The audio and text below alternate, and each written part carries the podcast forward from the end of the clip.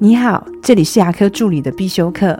今天要必修的是牙科助理的职业化养成术，要当榜样，而不是有样学样。在诊所比较常听到助理间的对话是：“某某某，东西不要放这边哦。”你万一放，就会回答：“可是他也这样放啊。”无论你是牙科的小白，还是已经工作一两年的助理，你都不应该这样回答，因为。你应该要当别人的榜样。我们每一个人都会是另外一个人的榜样。新人认真学习，熟记诊所的流程，很快就可以帮助大家变成工作上一个好伙伴。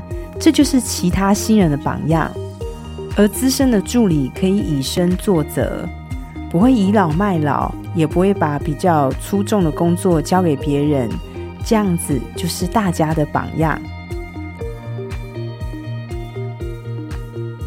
只可惜，在诊所比较常听到的就是“他也这样啊，你干嘛不说他？”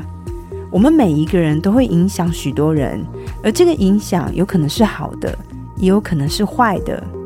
我接触过许多诊所，我发现每间诊所助理团队的差距，并不是制度有多多，或是流程写得多严谨，而是大多数的助理都愿意成为其他人的榜样。大家可以想想。我们自己是不是大家的榜样呢？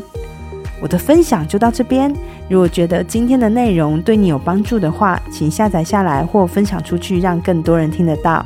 如果你对牙科管理、自费咨询或是助理培训有任何问题，欢迎留言给我，或者是在龙语牙体技术所的粉丝专业可以找到我。